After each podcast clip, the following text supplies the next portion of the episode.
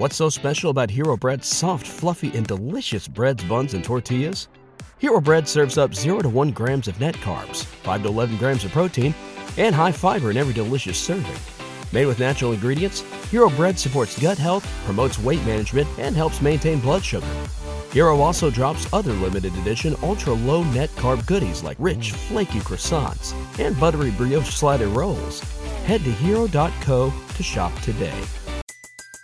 Everybody in your crew identifies as either Big Mac Burger, McNuggets, or McCrispy Sandwich, but you're the filet fish Sandwich all day. That crispy fish, that savory tartar sauce, that melty cheese, that pillowy bun. Yeah, you get it every time. And if you love the filet of fish, right now you can catch two of the classics you love for just $6. Limited time only. Price and participation may vary. Cannot be combined with any other offer. Single item at regular price. Ba da ba ba ba. Hello, everybody. Welcome to this week's edition of Pollock and Thurston. I am John Pollock, joined as always by Brandon Thurston. Hello. Who demands transparency. He wants audited figures coming out of this Sunday. We're going to be Does, focusing. does that sound more intimidating than it was meant to? Give me an. No, it did not. It did not. We uh, it was it was it was very good. It was very good. We will see what what comes out. Have have you somehow encouraged the WWE style press release to come out of AEW? Are, are people going to blame you if we see a press release and they just decide, you know what, we're we're going for it? 120,000 people at Wembley. I got the impression of we want to get, get into it already, but I got the impression that he was he he prompted me to say that to be like this is isn't what we're going to do, and then said something about giving an accurate number. That was my read. Well, we will get into more about uh, Tony Khan's uh, media call uh, from Tuesday, and I'm sure someone that will want to weigh in. Uh, joining us for the first time on Pollock and Thurston, but no stranger to people uh, listening and watching to our show, the man who is the landlord at the Haus of Wrestling, Nick Hausman, is here with us. Hello, Nick. Hey guys, thanks so much for having me on here. Uh, you are going to be sent uh, some kind of award because you were by far uh, the quickest confirmation for a guest. I, I, think you got back to me in 30 seconds, and I can't yes. thank you enough for uh, guests that can confirm instantly. Hey, you know I'm so locked in right now. It's it's largely a one man shop over at Haus of Wrestling, so you know DMs, emails. I'm I'm sensory overload right now, and it is far easier for me to just knock things off the list and move on. And this was a, this was a fun and easy yes. I was excited to, yeah, definitely excited to say yes and jump on. Well, I thought this would be an easier week because next week, uh, wrestling takes over Chicago yet again. And I'm sure you're going to be a, very, very busy man next week as AEW gets ready rumor has it, a second pay per view in as many weeks for AEW. Uh, there's this all out event that will be the focus of next week. Um, before we get into all, this will be a heavily AEW centric uh, chat, but sure. just having you on this show for the first time, it's been a number of months now since you've launched Haus of Wrestling. And I just wanted to get some of your own thoughts on running your own site and the comparisons after working for WrestleZone, Wrestling Inc in, in the past, and now uh, spreading your wings and you're running your own site. And it's something, you know, Brandon and I can certainly sympathize with. I feel like because we're less than six months in, um, we're about four and a half months in, and I feel like I'm just now getting a taste for what it is to to really have my space and, and be doing it my way. We've tried a lot of things out. Uh, I was very fortunate, or I am very fortunate to be working with Premier Streaming Network and Inside the Rope. So I just kind of pushed uh, as much to the side as I could to to start bringing some people on this quarter, and I'm very happy to to be bringing on Nick Miller. He's a great writer. And uh, Innes from Inside the Ropes has been working uh, with us as a writer and social media person as well. Um, just signed a couple new advertising deals I'm happy about. And we got a big announcement coming here in a week that I think is going to garner a lot of attention. Um, so I'm just not really kind of starting to feel it. I've been trying to do more for, I, I think it's for better, uh, more exclusive kind of insight stuff that I hear about that's going on behind the scenes. People seem to be really digging that. And I've, uh, of course, been staying on top of the interview content as much as possible. So staying busy. I'm really enjoying it. And I appreciate everybody who's uh, been along for the ride. Aside from CM Punk related, what has sure. been sort of the the stuff that has hit for you the most that you have found uh, that the audience has seeked out? Like you have gone out, like your interviews are, you know, get uh, a lot of attention and sure. the news that you gather from it. But I'm just curious. I imagine that CM Punk has been a lot of a uh, driver of, of traffic in your world. You, you, told me I was your number one podcast guest. You were, you were. Brandon came on and we did, we did, anyway. we did really well when Brandon came on. Um, yeah, Punk news has been big. Punk news is always big, right? I had like the, the Christopher Daniels, uh, head of talent relations, uh, not being allowed backstage as a tit for tat phrase steal. That was big. Um, you know, I do a lot more confirmation stuff now, just little stuff that that seem to to people like, you know, figuring out why is AEW All In not going to be streaming in movie theaters that day. It had I was surprised to find out didn't have anything to do with National Cinema Day. So people seem to like those kind of little tidbits. They just, you know, they like I- exclusive content. And then when it comes to conversations, I think people really like the human connection, right? The the the days of like just burying people for content. I think there's definitely a market for that. But I think that when people really hear about like um, real issues people are dealing with, I don't want to specifically say like Lufisto style stuff, but people kind of just like being real about how they feel about the business or things that uh, they love or they don't love. That that stuff always seems to resonate. So human interest mixed with backstage stories, I guess, is successful. With Brandon Thurston as the you know the, the leading the leading news get news. They they generator. love they love the numbers, and I am a subscriber to WrestleNomics, and I get the numbers. And I'll say uh, on my favorite thing is I like looking at the quarter hours and seeing who actually pops and, and draws interest, and and following those kinds of lines. So that stuff does well. I, I certainly present it absolutely. Yeah, it's it's hard to, to get meaning out of it, but uh, I, I I appreciate it. Thanks. I found meaning in less. I'll put it that way. Yes, you you you learn that the questions that you were asking in the first place were not the right questions. Yeah.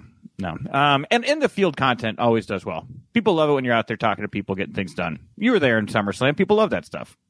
Yeah, it's it's it's very interesting to see now with with both companies that are giving more of this kind of on-site ex- accessibility that I'm certain like for myself for you for you Nick it kind of incentivizes you to be going to these shows and knowing the fact that you can get this this type of content even if it's all these people doing interviews like there's only going to be one type of Nick Hausman interview as compared to a John Pollock version a Brandon Thurston version um Brandon Yeah. Thurston with Otis that would be a, a one-on-one I think we would all love to see Yeah, I, I- I haven't been to those days yet, but uh, maybe one. yeah, you haven't you haven't made it out to the uh, the media days, Brandon. One one of these days. yes. Well, let's talk a bit about uh, All In as we are days out. Nick, um, does this feel like a this seismic event for AEW? We know the the attendance figure of what what it is, what the ceiling potentially could be for it. But uh, tell me, this many days out, how it feels to you in terms of this being AEW's. Is this going to be a defining event that we look back on in AEW's history?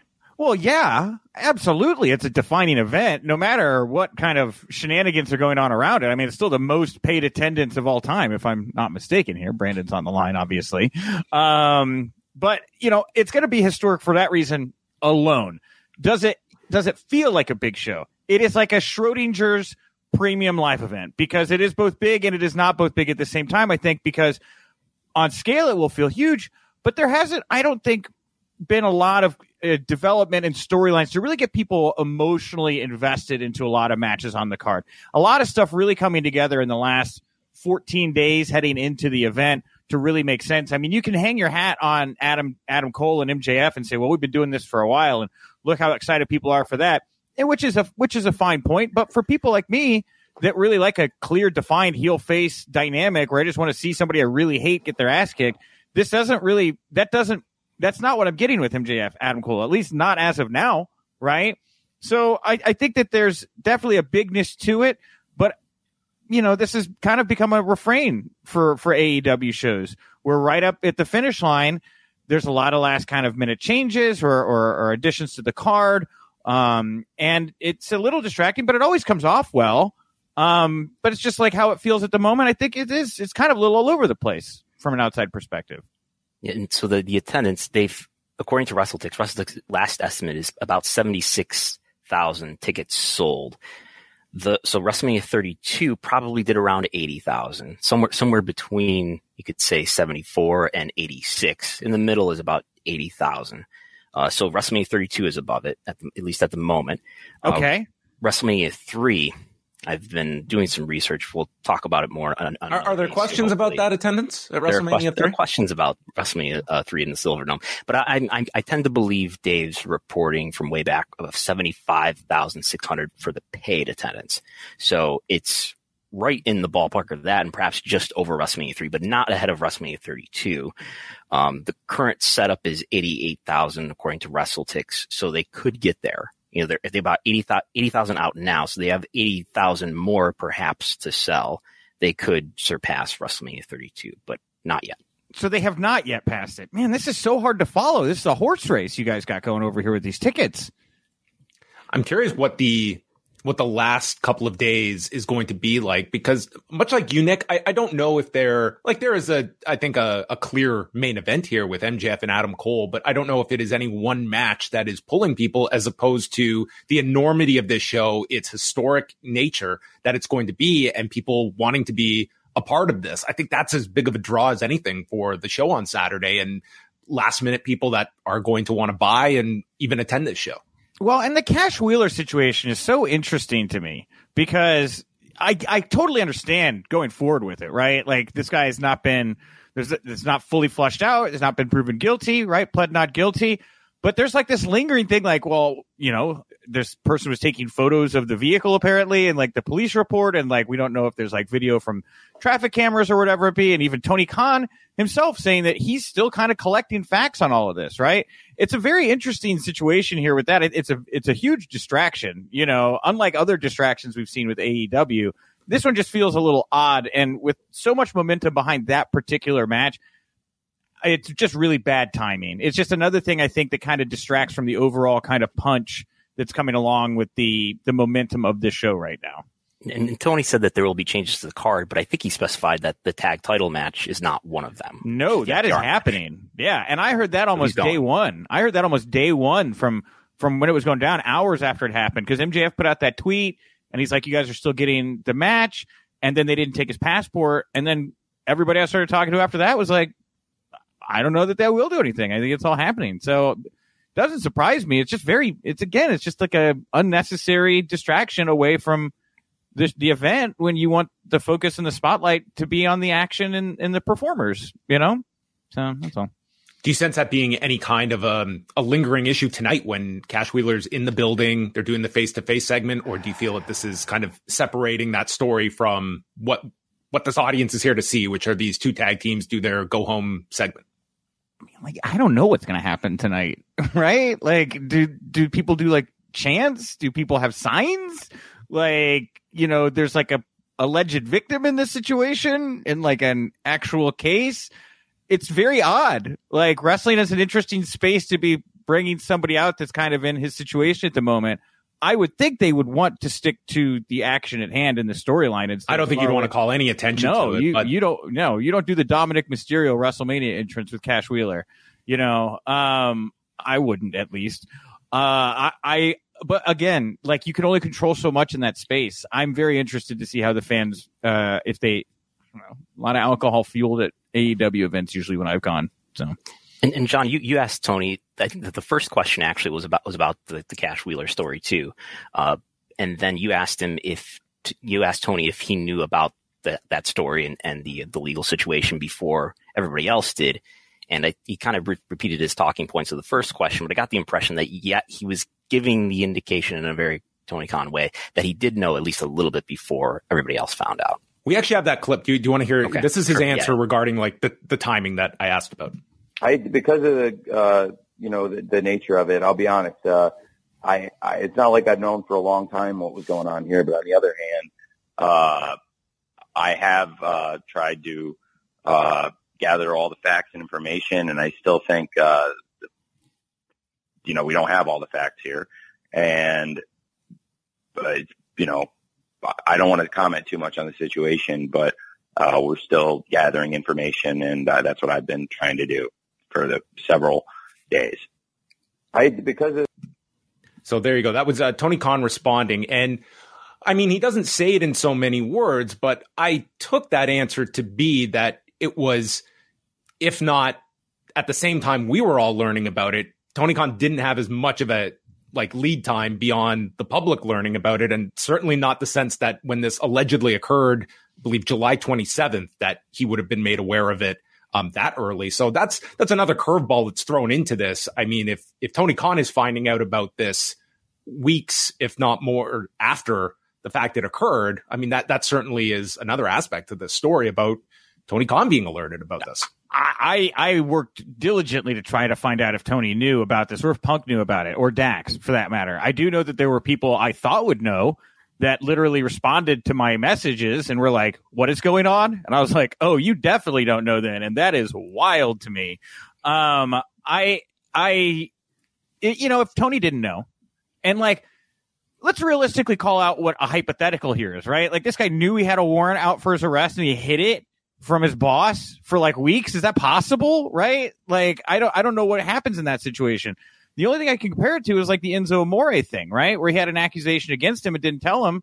And then it bit him in the butt, I think, at the Raw 25 anniversary thing. And they were like, you're a huge headache. We're going to part ways. Now, Cash Wheeler is very different than Enzo Amore, obviously, right? But like concealing something like this that you look, you don't want Nick Hausman reaching out to people in your company and you don't know, they don't know what's going on, right? Like it's just bad publicity. It's a bad front. You don't want stories about there about people not knowing what's going on, being taken off guard by this.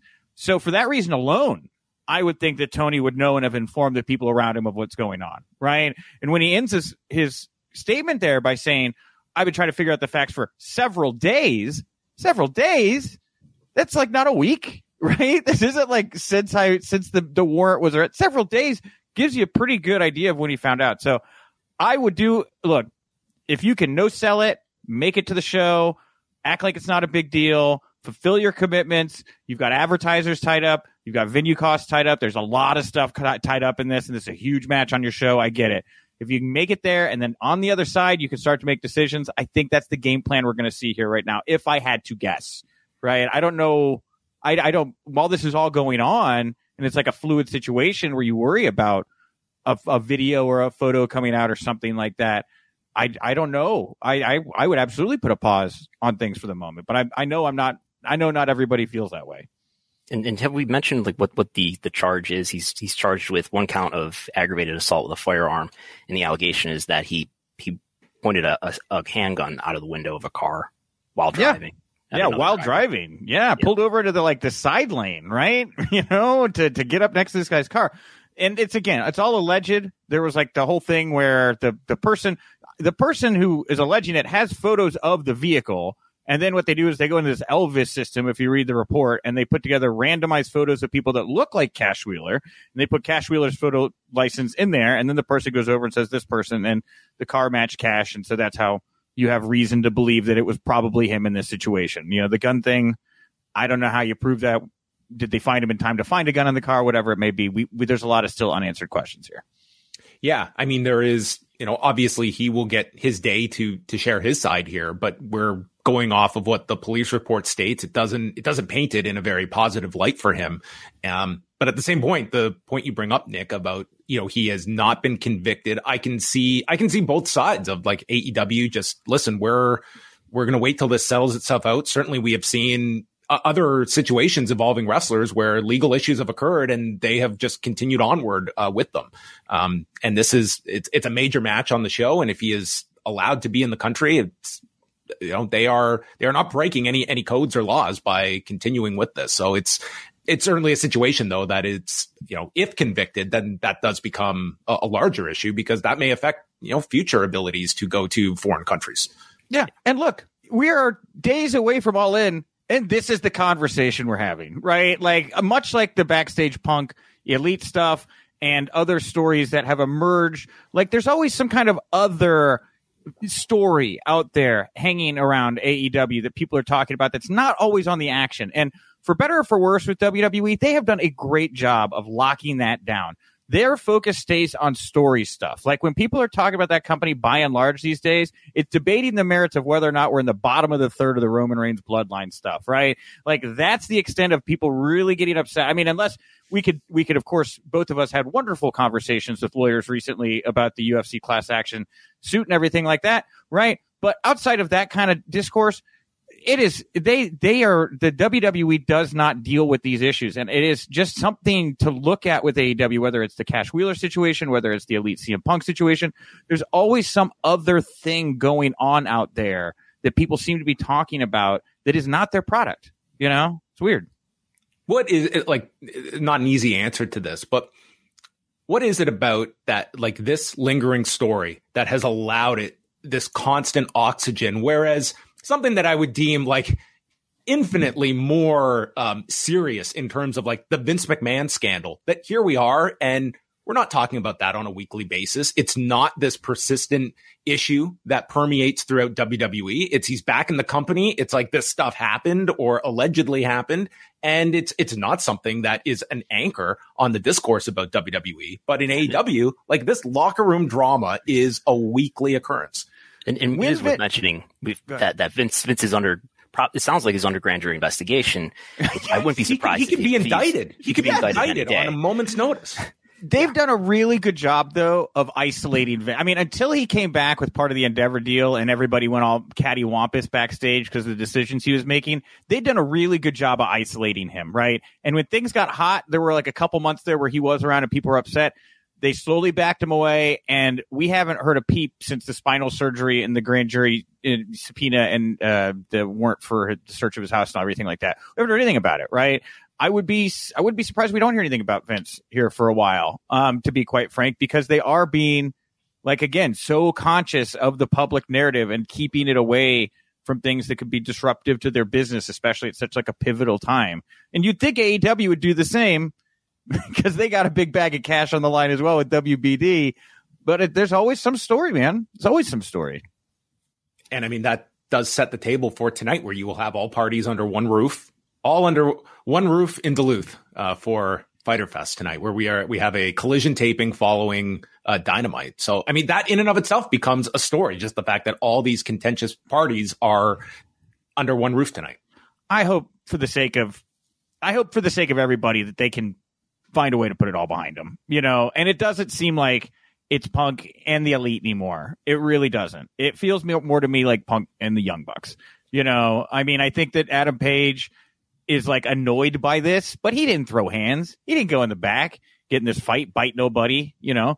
Adam Page stayed out of that. Kenny Omega, he was in there, he got bit, he threw down, but I've I've heard that Kenny's not the one that's really like harboring the the same kind of same kind of malice or resentment towards Punk. It sounds like it's it's you know, I don't want to say one or the other because I'll get people upset, but you know, I think it's more of a young Bucks CM Punk situation at this point. And if the Bucks you know, can find a way to to to find it themselves to want to do this and put it behind them, I think that we can get rid of a lot of this narrative. You know, um, let the let the wound start to heal and, and, move on past it. But as long as the Bucks, you know, and they have, may have very good reasons for it, right? And I think that they they very well might for that for what it's worth. But as long as they don't want to sit down at the table, we're going to keep hearing these stories, man. And there's going to be this this long drum of Oh, they don't want this person around. Oh, they don't want that person around. Oh, this decision. Oh, we got tacos and catering. They got steak, whatever it may be. You know, you're never going to hear the end of it as long as there's that division there between the top entities in the company. So there, there, there, there's a voice in my head uh, that that wants to point out, like, well, well, isn't all this drama in AEW? It's it's overemphasized maybe you know it's spun up by media and, and, the wrestling media and it's not given the same focus it would be given if something similar were happening perhaps there are to some extent you know the vince story there's there's similar things happening in, in WWE that don't get the same attention i guess there's i think there is something to what's happening in AEW in terms of there's more of an equality of power between the, the people that we're talking about punk has proved to have a lot of power here in terms of being able to come back and get a steal his job back uh, and the evps have a similar amount of power as opposed to WB, I guess, which you know the, the power is much more consolidated by the executives. Well, the, the, the elite have power in the sense they've been working successfully as a, in a, group. Like it's like the Friends cast, right? They all work as a so even if you want Kenny to do something more than the Bucks or Bucks more to add, it doesn't matter. They're all a group, so you're dealing with them as an entity as a whole, right? Which is been effective for them in the long run. You know, um, it is a it is it is one of those things where I hear a lot that you know, if, if Tony just likes you, you can, you can get more sway, right? Which is more like early mid nineties kind of Vince McMahon in the, in the roster kind of relationship stuff as he kind of moved himself away from the boys a little bit more and they went public and things like that. You kind of heard a little bit less of that. You still have your Brock Lesnar stories and things like that, but it's not as rampant as I feel like it once was. It's a lot more corporate. It's about to get a lot more corporate with Endeavor uh, taking over. But there's still like a, a, a big degree over at AEW of, you know, if, Tony's cool with you, Tony likes you, you do more stuff. You can get away with more stuff. It, it, that's the way it seems, at least. That's what I hear. If you go back multiple months and you looked at what what is the outcome going to be of all of these divisions within the company. I think like your worst case scenario would be the fact that you could you could just upset both of the, these parties and it could have just been the loss of talent and Tony Khan has been able, for better or for worse, to get all these people back to work. You have been able to re-sign the elite. You have re-signed FTR. People have reason to believe MJF is probably locked in. Do you look at this as the best realistic outcome in that it's not like you have these happy campers, but you have been able to salvage and keep these stars all together and you're you're moving forward as opposed to losing a punk or losing the elite in in an entire group of the four of them opting to to leave over any issues that were outstanding. I, am under the impression CM Punk's contract is up a lot sooner than than the elites is, and um, if look, if if this thing can't get resolved, you know, and these things continue to be stressful and all that, you know, I, part of me wonders if the elite just want to keep Punk uncomfortable and hope he just kind of goes away, right? As opposed to like burying the hatchet and just maybe he maybe he sticks around for another decade then, right? Maybe we don't really want that, you know. So there's a lot of what ifs in this situation. Um, it, it really is just going to come down to whether or not people can if they want to come to the table and, and that'll dictate the direction of how this all plays out. That's all. That's really all it is. Do you get the sense, Nick, that Punk will be happy if this cannot get worked out? If he can just exist in this situation that we, we currently see now? Is this something like he needs in terms of a resolution? I think that I, I think that if, if both sides had space to do their own thing and they weren't messing with each other, then I think it's totally possible, right? And Punk's no saint here either. The Adam Page stuff, the comments didn't help, and obviously uh, apologized for that to Adam Page and everything like that. Um, but you know, it's not. It's it's the polit it's it's the politics of pro wrestling, right? Some people really flourish in that space, and they know how to talk to people and get their narrative out and they're always on social media and they're always engaged and they always know just the right itch to scratch and everything like that. And then there's other people that just want to show up and do their job and not deal with politics. And I think that's really the division here. And it's almost like a generational thing in a way. You know, you look over on the collision side, it's, you know, people that have maybe been around a little bit longer, maybe had some WWE time, right? Maybe are know that if they can build some people up around them, right, that's going to help them in the long run on the business. Um, and they just want to show up and do their job. You know, even Jim Ross said, like AEW Collision, the, the backstage area is calmer, right? He's like, it's just calm. Everybody shows up, they're quiet, they're in corners working on their matches, they go out there do their job. Dynamite's a little rowdier, it's a little younger, right? You know, they're a little, little crazier over there, and it's just a difference of it's a difference of personalities, cults of personalities, if, if you will.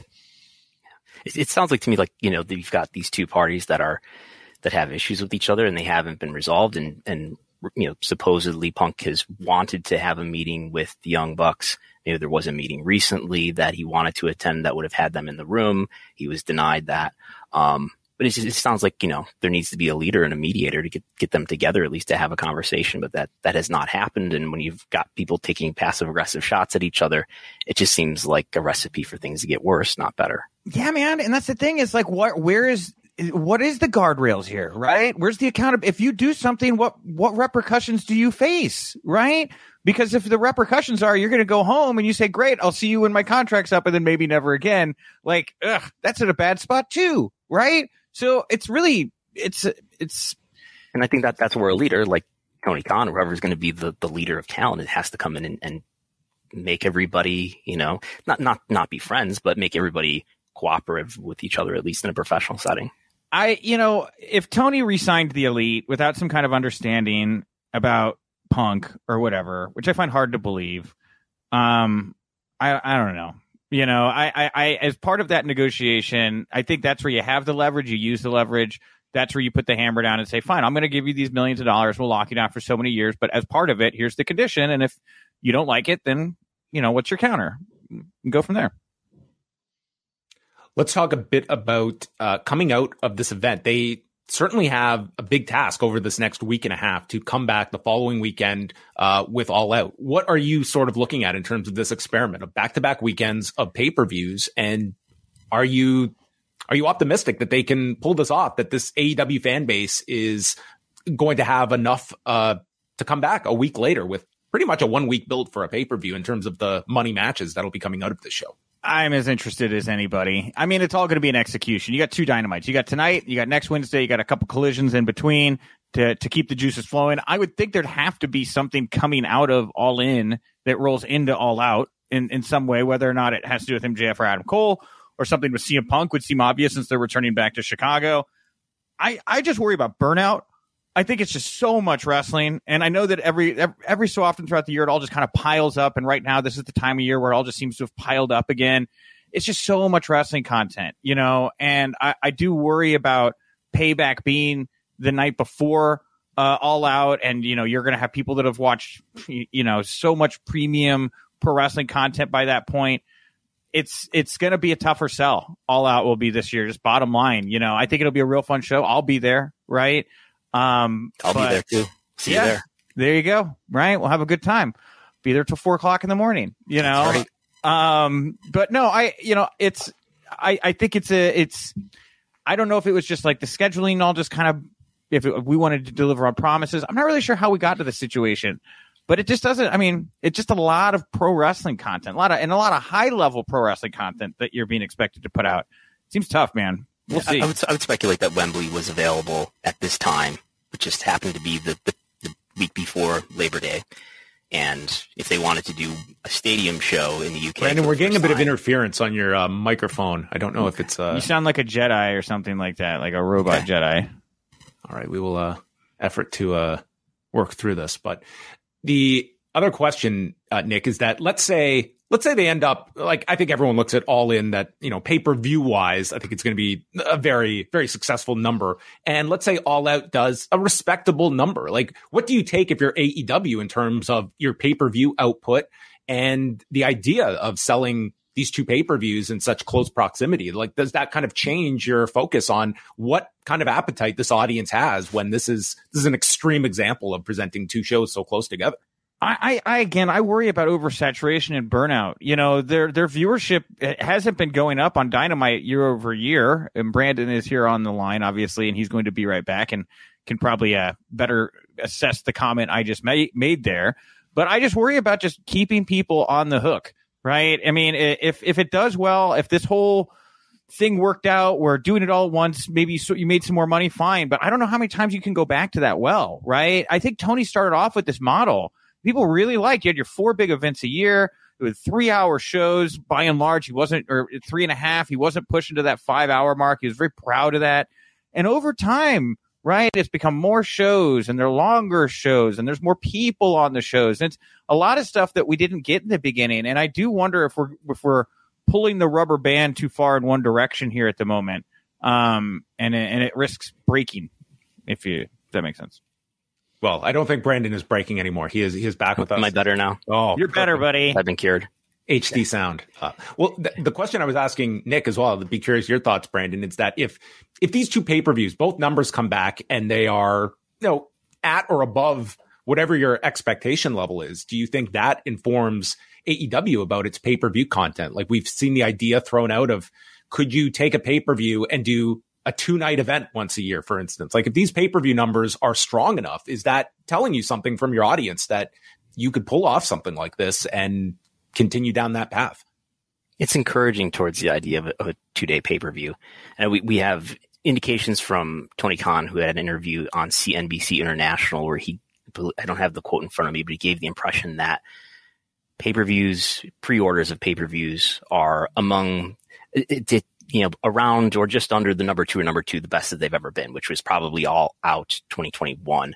Um, and I know there's a report about 90,000 supposedly pre-orders. I've been told that that's, it's not as big as that, but I do get the impression that it's doing a lot better than usual. Um, yeah, it is encouraging toward the idea of doing a two day event.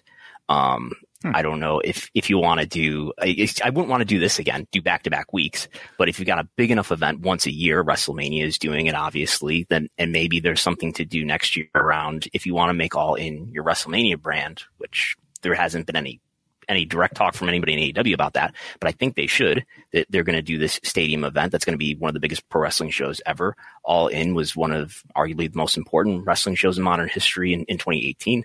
I think that's the brand to make your WrestleMania brand if they want to do that next year. And if this does, does well enough, I I wouldn't be opposed to a two day event and put both days on pay per view.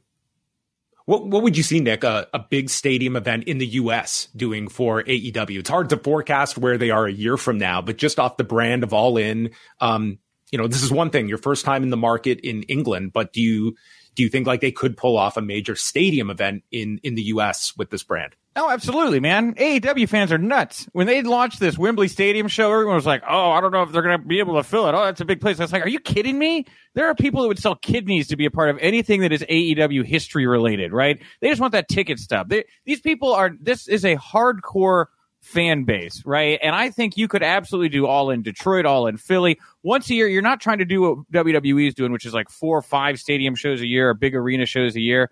One big one, and you say, this year, Las Vegas, we're coming for you. We're going to blow it out. And I guarantee, yeah, of course, you'd have all the fans in Vegas going nuts and you'd have everybody else being like, yeah, stick it to Vince. We hate WWE. We're going to show them once again with the, with the pocketbook here. We're going to do these blowout shows.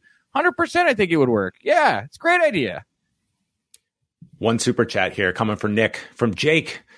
Welcome, Nick. You've been to a lot of the WWE and AEW scrums. How would you compare the two? Are performers staying in character an issue for you at some of these events?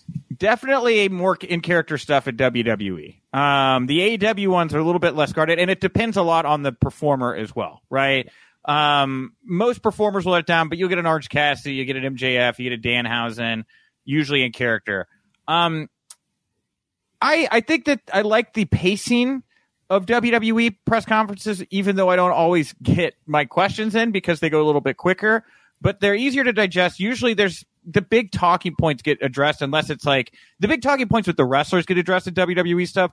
I could sit there, I could use a little more time with Paul Triple H Levesque. That would be great. If we get a little more. Unless you're Brandon Paul. Thurston, it is tough to get a question in at those I, WWE ones. You know, I got I got one in. I don't know if you remembered it at WrestleMania with him, and I don't think it went that well. But anyway, anyway, he uh, threw right to you. He said, "Let's get it over with." I know, yeah, because that's what a man who's happy says. Let's get it over with, right? I said that before my epidural last week. Um, all right, that was about the merger. Yeah yeah, exactly. Because yeah. it was heavily rumored at that time, or maybe reported, but but not finalized. It was it, it, was that Sunday. It was the second night. It had been the report had gone out. the ink out. wasn't even dry on the. Uh, I think CNBC had reported it by then. I I showed up in that press box. I had a skip. I had a skip in my step. I looked at Jon Alba. and I said, "This is gonna be a great night." He's like, "What are you talking about?" I was like, "You'll find out later." I didn't want to tell anybody I was going to ask that question. Let him scoop it from me. Anyway, um, WWE ones they usually they're a little quicker, a little easier to digest. Largely, the big stuff is covered. AEW stuff is um, interesting. Uh, the the talent is very open by and large. Uh, Tony obviously does his best to give everybody time. My favorite uh, memory of doing an AEW media scrum outside of the legendary CM Punk one was talking to Okada. Um, and it was just like you're in a room with somebody you know is just walking history and you're like getting a chance to ask them a question. And uh, I thought that was a very cool moment. Um, but by and large, yeah, I think that uh, storyline wise, it just kind of depends on the performer. There's a little little bit of that in each one, and pacing wise, yeah, the WWE stuff I think just kind of clips along a little better. I think I speak for all the press, where if it's after two o'clock in the morning, we're done, right? Like it's fine. It's it's okay. It's all right. Forbidden Door was uh that was a rough one on Brandon, who had to drive home yes. to Buffalo afterwards from Toronto. Yeah, I had a two hour drive that I, that I did then. But yeah, I like to go get a victory drink after media scrums because I usually send off the timestamps and stuff. And the last couple of AW pay per views, all the bars have been closed and sad. And then I go back to the hotel and I'm like, "Will you guys give me a beer?" And they're like, "No, it's too late." And I go, "Fine, I'll go to bed." Fine. Anyway, so uh, we haven't seen CM Punk at a, a press conference since the one that we were both in the room for almost a year ago. Yeah. Um, he's wrestling Samoa Joe on Sunday. Probably going to win. Usually the winners, or some of the winners, I know not all of them, but some of the winners do attend, you know, our subjects in the press conference. So maybe he's, a, he's, he's there. If not there, it would be kind of surprising if he's not at either one of, of the post all in press conference or the post all out press conference in Chicago. And I, we'll I, I think you got that situation. I think you got to do it all out. I mean, you got to do it right? I would. Catered by Mindy's. I think it's what a full Oh. circle moment that we could I- have. and that's the thing, John, is I would do it all as as lighthearted, jokey, all smiles as possible. Cater to the press. Oh, we got Mindy's Bakeries. Oh, do you want some lime spindrift? Right? You know, really lead into it. Let Punk come out arm in arm with Tony Khan. Maybe they kiss a little bit. And then they do just this glowing, wonderful, positive, re- uh, and then he, he says nice things to Bryan Alvarez, right? Like all kinds of, all kind, just bygones be bygones. Public showing a year for the year year to the day, and maybe that'll dig the hole that the hatchet can be buried in eventually. Well, we'll isolate this clip and see if that's that's the outcome of, of the press conference. I'm I'm going with the under on that one, but we could uh we, we could certainly see the man has been uh maybe he's just been tied up all these pay per views. Doesn't have uh doesn't have time for these these press conferences after. I'm sure it's just been timing issues. I'm sure it's timing issues, hundred percent. Well, uh, we are uh, running out of time, Nick, but I definitely want to get uh, all your info out there for people to go check out Haus of Wrestling. It is on Tuesdays and Thursdays on the Premier Streaming Network. Uh, some of the best interviews out there. And of course, uh, Haus of Wrestling is where it all goes down. Yeah, and you guys do an incredible job on the business, the business. When you asked me earlier what people really like, I should have said business stuff because that's a very obvious layup there. Contract talks. We tried to do a bit of that. As I mentioned earlier, I got to do this conversation with Lucas Middlebrook, who I believe you've talked to Right. before as well, John. He is a labor lawyer. He worked with Leslie Smith on the UFC unionization attempt she attempted and, and ended in 2020. Um, we're back. We're talking. If you listened to this show last week, you were listening to Eric Mc, McGregor, Matt, Matt McGregor. Okay, yes. Okay, sorry. I knew I fellow gonna- Canadian. I knew I was going to mess his last name up. I'm so sorry, Eric. Um, very good conversation you guys had. If you guys are looking for more, uh, a little bit more on that, uh, come check out Haus of Wrestling, H A U S of Wrestling, all your podcast platforms, hausofwrestling.com. And um, that's that's really it, guys. Uh, it's been a wonderful pleasure chatting with you guys. I appreciate you uh, asking me to come on and talk about all this stuff today. Yeah, it's a really good chat that uh, Nick had with uh, Lucas Middlebrook. If you want to go check that out, very big story that uh, that is continuing to escalate in both MMA and certainly there's a carryover to the uh, pro wrestling side. But we will uh, chat with you in the near future, Nick. Uh, all the best with your coverage this weekend and uh, surviving next weekend. Hopefully, you get a victory drink after the press conference. Oh, absolutely, 100%. I will. Thank you, Nick. Bye, guys. Thank Okay, you, John. What's the easiest choice you can make? Window instead of middle seat? Picking a vendor who sends a great gift basket? Outsourcing business tasks you hate? What about selling with Shopify? Whether you're selling a little or a lot, Shopify helps you do your thing, however you cha-ching. Shopify is the global commerce platform that helps you sell at every stage of your business. From the launch your online shop stage to the first real life store stage, all the way to the did we just hit a million orders stage? Shopify's there to help you grow. Whether you're selling scented soap or offering outdoor outfits, Shopify helps you sell. Wherever and whatever you're selling, Shopify's got you covered. Sign up for a $1 per month trial period at shopify.com slash try. Go to shopify.com slash try now to grow your business, no matter what stage you're in. Shopify.com slash try. Thanks, Nick. Wrong person I uh, I eliminated there, but Brandon is still uh, with us here. And uh, before we uh, uh, wrap up things, I want to chat with you just a bit about the uh, the media call that Tony Khan did have on Tuesday. I guess the main thing was the the Cash Wheeler um, discussion that we went over, but I mean also it sounds like you know for all the criticism that has been thrown towards the build to all in i mean tony kind of showing his hand in this one about like there have been the obvious issues he's had with you know bryan danielson's injury jamie hayter being hurt but it seems like a, a lot of other behind the scenes problems that have been affecting the lead in uh, the lead up to the pay per view, and that more changes to the card are expected. Fightful has reported Rey Fenix is not expected to be on the show on the weekend due to some kind of uh, travel restriction, and that will probably be explained tonight. But it seems like there were um, more outside factors uh, affecting this card and changes that are going to be made. Yeah, it definitely sounds like it's a situation where it's going to be what we kind of talked about occasionally that, well, this could just be like Forbidden Door the first time where, you know, the build doesn't feel great going up to it, but it turns out to be a really good show. And in terms of the performers and the wrestlers, the matches, they, they're totally capable of having a great card. And the, the pay per view interests, you know, if you take Tony's words at face value on CNBC the other day, the pay per view interest leading up to it is pretty strong. Are you at all more optimistic on what this what the ceiling is for pay per view buys? Like last week, you seemed like the like this is not going I'm to definitely be more optimistic. Yeah, Yeah, I again, it's it's hard to say because this is one where it's I don't care what your interest is, maybe in the card, and I think the card's going to deliver. But to me, it's more so just the um, just the significance of this this being a big show that I can see a lot of kind of last minute buys. That this is, you know, you have the afternoon factor. Is that going to be a, a plus or a negative, uh, depending on what your time zone is? There's a lot of factors that are hard to attribute for. But if this ends up doing you know, if this is the second most bought AEW pay per view, um, it's not going to surprise me. Like it, it has been marketed as the largest pro wrestling event in history, and sometimes that is all you need as a, as a hook that you're telling people this is a real important one above all the other shows. Right. So the as, as people probably know, All Out 2021 was the highest ever at just over 200,000 buys worldwide, all platforms. Number two is Revolution 2022, 175. Okay, get up that high? I don't know. Um, Double or Nothing last year did 165. That is, I think, the third highest one. So maybe this this can cross 150. I mean, the maybe higher than that because everything's been 140 lately, right? Uh, according to the Observer and and places like that. I think you know, yeah, maybe this can get to uh, the neighborhood of the second highest one ever, 175, 160. When's Polestar going to get into uh, pay per view buys? I don't know. Streaming pay per view buys. That that would be wonderful. Yeah, this would be the the next evolution of of, of all of this.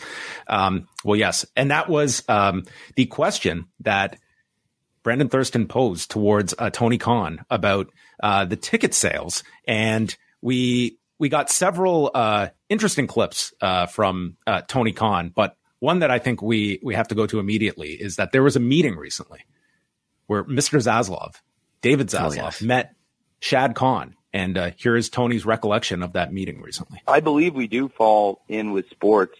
We're a very, very prominent live sporting event. We do tremendous ratings. This you may have seen a press release that Warner Brothers Discovery put out yesterday afternoon publicizing the success of AEW Dynamite Fight for the Fallen, which was the number one show on cable in multiple demographics and among young men was the number two show on all of television, uh, including network.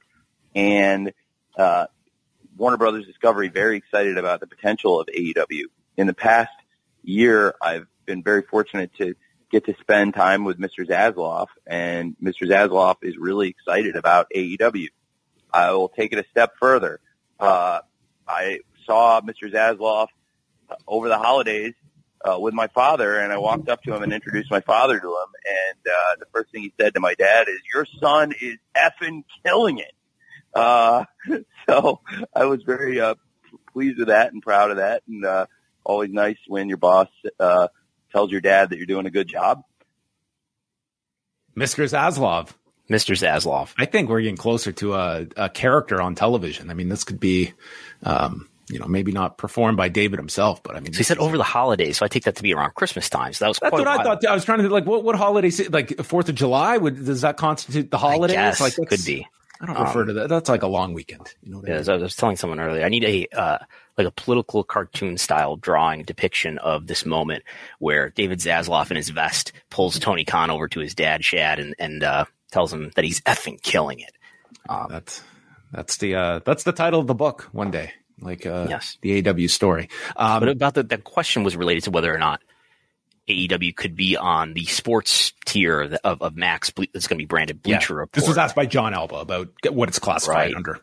And I, it's worth noting that in the upfronts last May, they were presented by Kathleen Finch, who oversees general entertainment for WBD, and not Luis Silberwasser, who oversees sports. So to some extent, they're seen as under general entertainment. Whether or not they could be on Bleacher Report, though, is, is a different question. And I'm sure he wants them to be seen as sports. You know, it's like WWE. They want to be seen as sports where it's valuable to be that, and and entertainment when it's more favorable to be that.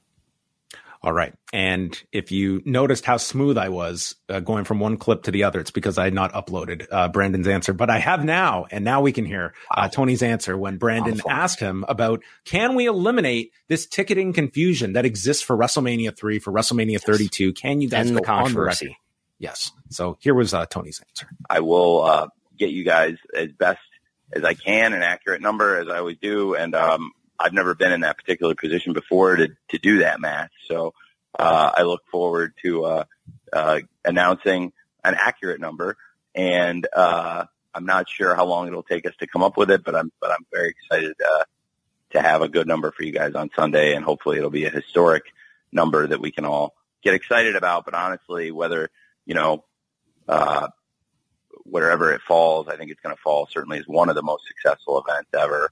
And, uh, you know, um, it's not about really nickel and diming. I think it's about packing the stadium, which we have done. And, uh, it's a very, very important milestone for us. So if you take that answer, it sounds like they are not going to come up with some fictitious number to just, uh, pump their chest out. But, uh, we, it remains to be seen if we will get, um, a, uh, a very thorough breakdown of what what in fact they they draw on Sunday. Like it's it's it's an enormous accomplishment, and I guess it will be uh it remains to be seen. Worth noting in that CNBC interview how Tony Khan like went out of his way to state, you know, in the UK we are not the challenger brand, we are the industry leader. Yeah, I mean, I'm not in the UK. We talked to Stephanie Chase a few weeks ago, you know, she gave us, she lives in the UK and she gave us her opinion that WWE is still very much the leader, despite what Tony is trying to stress there is that they're on uh, a higher reach network in ITV, and they have higher viewership for Dynamite than Raw or SmackDown do, which is on. Is it on TNT Sports? Is that what BT Sports is called now? UK yes, fans will, TNT will, Sports. Remind us. Um, but yeah, uh, as we alluded to at the top, he uh, he responded to his question, to my question, asking me to to say what WWE would do, and I said they would issue a press release with uh, a number that includes ushers and ticket takers and personnel and all of that. Um, so it sounds like no big inflated number. I will say they've they've announced a couple pay per view attendances that were a little bit higher than what we can verify through Polestar or through WrestleTix, but not. I mean, we're not talking about a ten percent, twenty percent increase, which is what it looks like W does for their stadium events. Yeah, should we uh, put the public call out for anyone that is attending the show on Sunday to take as many photos from as many angles as possible? Send them to Brandon Thurston. Send them to WrestleTix yeah, I mean, having WrestleTix now seriously is is a lot more helpful. Uh, for I mean, for obvious reasons, but just that we know what the capacity is of this venue, whereas it's harder to piece together for the, the pre WrestleTix era, where I you know, I was I was talking with Mister WrestleTix himself the other day, being like, could you give me? We were trying to look at what the capacity was of, or is of AT&T Stadium and things like that, just because, you know, what, what was the configuration? Was it enough to get to 80,000, 100,000 or whatever? So there we go. Hopefully, we will not have um, a several decade long controversy that comes out of all in at certainly will. Stadium. There's no avoiding it, um, especially with AEW and W tensions as high as ever. Um, I'm sure there will be a ton of disagreement and drama. There will not be a generally accepted attendance across fandoms. I asked Wade this on Monday's show. Do you feel that All In opens with Tony Khan's Vince McMahon moment from WrestleMania 3, where he's in the middle of the ring to introduce the show? I, I think AEW's brand would be served by less Tony Khan on the air um, and more focus on, on talent. I wouldn't dismiss it. That sounds like something that he might do. Um, he's in, in, terms of in front of the crowd he it, for the live audience, as anybody who's attended an AW show knows, he comes out at least a couple times and, and mm-hmm. revs up the crowd and thanks everybody for being there and teases maybe we'll come back or whatever. And but he rarely appears live in front of the crowd on television. I can think of the Ring of Honor ownership announcement, the, the exception. Um, he has been appearing as a he, he appeared in an MJF Adam Cole segment. It's pretty close to an on screen character to me. Um, but no, maybe maybe he will. Well, that is coming up on Sunday. And so what is your, what is your plan for Wrestlenomics on Sunday? Are you going to be, I guess you'll be, if you start at 11, we're, we're going to go head to head with, um, the zero hour buy-in. Yeah. What's it called? Yeah. We're going to go head to head. We've got a, I don't know. We might have an abbreviated show, maybe a little bit shorter than usual uh, on Sunday for subscribers only at 11 a.m. But, uh, yeah, I've almost thought like, man, should I just record it afterwards, but that that's that's the plan right now is to do it at the normal time. Are you watching All In? Certainly, certainly one way or another. Yes, but my local Dave and Buster's, I've looked it up. I could go there. Movie theaters, not so much as Nick has reported, um, but uh, lots of Dave and Buster's locations do have the uh, the pay per view, including one not too far from me. And then the following weekend, it is Payback and All Out, and yeah, it's going to be very interesting to see how they come out of this show. Are you guys And- going to Chicago? Did I mishear that? No, no, we're not going to that one. No. Okay. Our plan to go to Philadelphia next year. That is that is the plan. Yeah. Uh, and I don't know about anything uh, be- before then. Uh, let's chat just about a couple of uh, of ratings notes. Uh, we had SmackDown on Friday. This had more uh, NFL preemption, so they did two million ninety four thousand viewers, a 0.55 in the demo for Edge and Sheamus. Uh, it did a very big number in Canada, their largest since the Friday after WrestleMania. So this was a bigger deal in Canada than it was in the U.S. Um, but kind of standard fare at, at the moment for for SmackDown. Rampage that night, 416,000 viewers and a 0.13 in the demo. This featuring the Komander Rey Fenix match, which I said that was the the best performing quarter of the show. Brandon, was I'm the opening 15 minutes. trying to load it up right now. There it is. Um, the well, the the first quarter for Rampage is almost always the highest, the most viewed quarter. It's at ten o'clock. Everything else is naturally later than ten o'clock. Um, hard to say, you know, w- what this means relative to what happens usually. I mean, the whole show averaged a 0.13 in the demo, and that's about what Rampage has been doing lately. Um, but it was it was the most watched quarter, but that's again the way it usually is. Anything that's we're 10 weeks into collision have you noticed anything is there anything about rampage has it held up has it is it sort Seems of to be doing fine. I mean, relative to what it was. I mean, It's not last like this thing has fallen off a cliff. Like a 0.13, I think they did a 0.15 the week before. It's not like this show has just been panned or turned. People have replaced Rampage with Collision. Like there's still a healthy audience by I Rampage. guess, I guess tells you how disengaged people were with Rampage in the first place. But it's uh, so it's averaging month to date. It's averaging four hundred sixteen thousand viewers, and in the months in the trailing months, I mean, it, in in April it did really well and averaged five hundred thousand. But we, you know, months before that it was under four hundred thousand. So it's it's not showing, you know, signs of the argument that Collision's introduction is going to kill Rampage. That's not happening. What the AW audience is saying is you're not giving us enough wrestling Yes. every week. Week Three hour dynamite. We could have a lot more. And on Saturday night, uh, with Collision, this featuring um, uh, Christian Cage against Darby Allin in the main event, we had 482,000 viewers and a 0.17. This was remarkable because in the Yes. in the 18 to 49 demo, among men and women, like identical to the number from the past week, to the point I was I was thinking, like, did Brandon just mistakenly? Mm-mm. I sat on I this can't- for a while saying, is this right? Are you Yeah. sure you didn't just give me the same numbers as last week? I can I- never I- recall this happening. Like identical numbers from the week before in in the key demo, uh, which was amazing. Yeah, But- I, I, I verified with multiple sources, including Spoiler TV, that this was correct. Because I was, I don't know, somebody messing with me here, but it, this this is what it was. It was almost, almost yeah, as you said, by demo. There there are a few down ballot demos that were a little bit different, and you know, and then I have the quarter hours that are distinct, you know, are very different from from last week, even though it averages out to the same. And the total viewership was, as we're showing on the screen here, up two percent.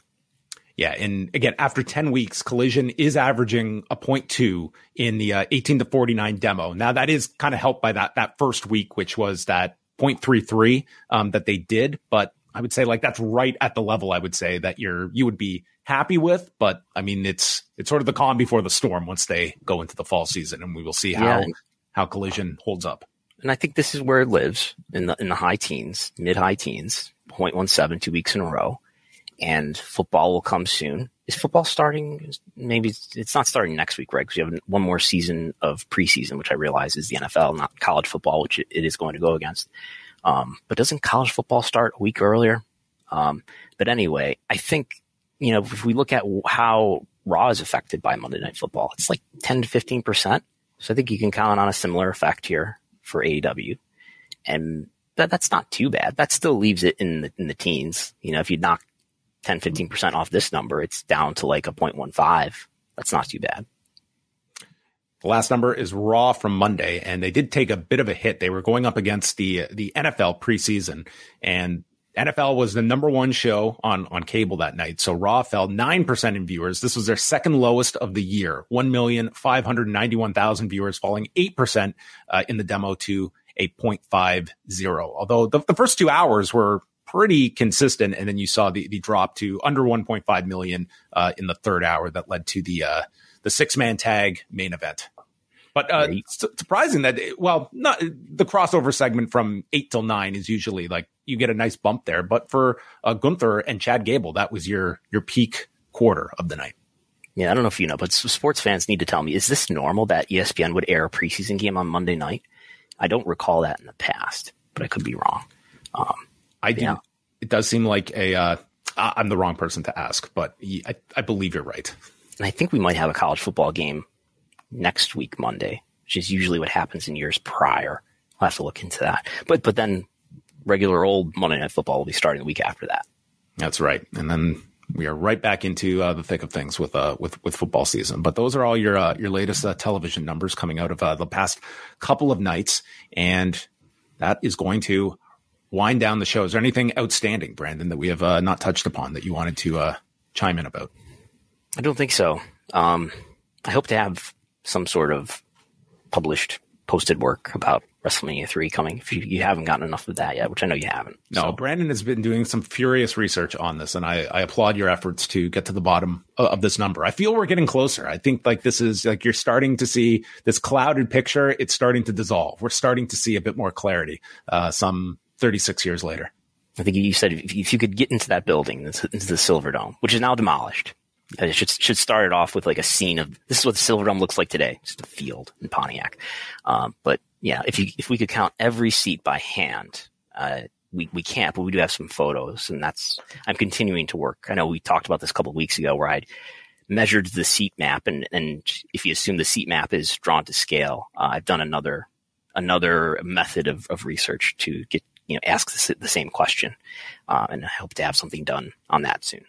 This has poisoned my mind because now, like today, uh, there's like a boxing account I follow, and they posted an image from a fight in 1921. They were stating 91,000 people, and immediately I'm just so skeptical. I'm skeptical of all of these numbers now. Maybe I always have been, but at this point, what is the capacity shoot of sports are, are just drowned out by the fact that somehow that okay, there's a legit winner and loser, and, but but pro wrestling, the real winner is on some level for some people, not everybody, but that is you know what's the biggest show ever? Well, it's, is it WrestleMania three? Is it WrestleMania thirty two? What really was the number for either of those events? Is all in to exceed either of them.